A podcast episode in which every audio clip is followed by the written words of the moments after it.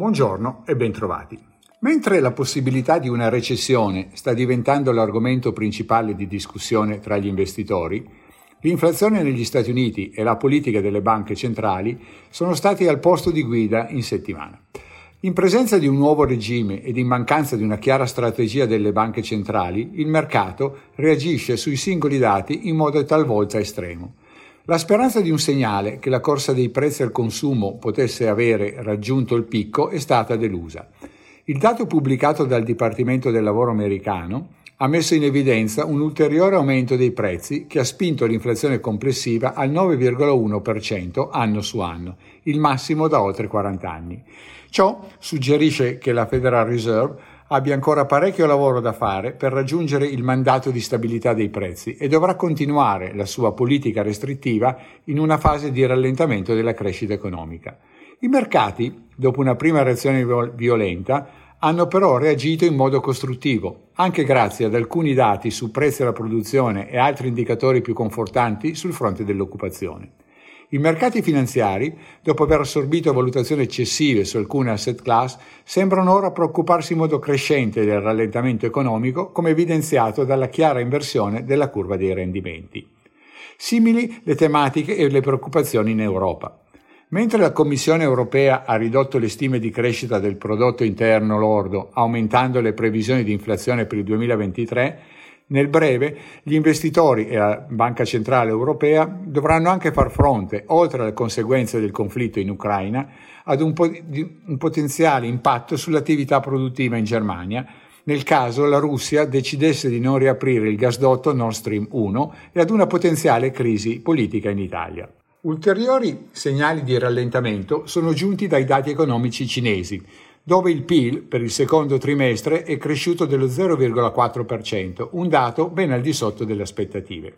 Al termine di una settimana caratterizzata da elevata volatilità, i mercati azionari statunitensi hanno chiuso al ribasso.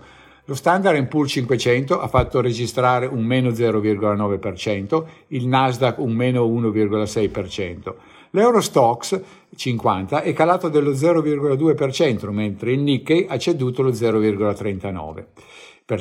In settimana l'inversione della curva dei tassi, cioè la differenza tra il rendimento dei titoli di Stato a 10 anni e quelli a 2 anni, ha raggiunto il livello più alto dal 2000, con i titoli a 2 anni al 3,13% ed il Treasury a 10 anni al 2,92%.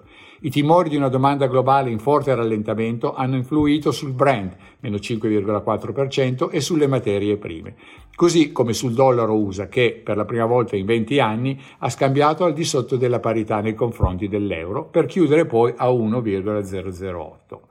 In settimana l'attenzione degli investitori sarà rivolta alla pubblicazione dei dati relativi all'inflazione nell'area euro ed in Gran Bretagna, alle riunioni di politica monetaria in Europa ed in Giappone e per gli Stati Uniti agli indicatori PMI.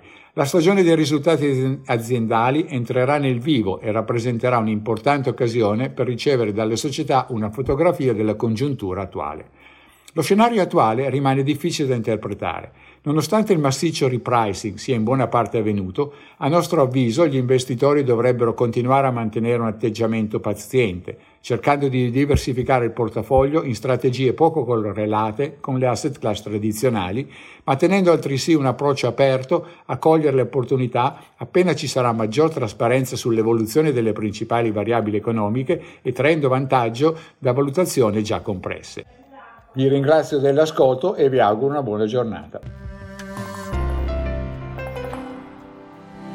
La presente registrazione audio ha finalità meramente informative. Le informazioni in essa contenute non rappresentano un'offerta di acquisto o vendita di prodotti finanziari, una raccomandazione di investimento e non sono da intendere come ricerca in materia di investimenti o analisi finanziaria. Le opinioni espresse riflettono il giudizio di Amundi al momento della loro diffusione e sono suscettibili di variazioni in qualunque momento, senza che da ciò derivi un obbligo di comunicazione in capo da Mundi. Non si garantisce l'idoneità a qualsiasi scopo di investimento delle informazioni fornite, le quali non devono essere utilizzate come unica base per assumere decisioni di investimento. Eventuali dati riferiti a performance passate non sono un indicatore attendibile di performance attuali o future.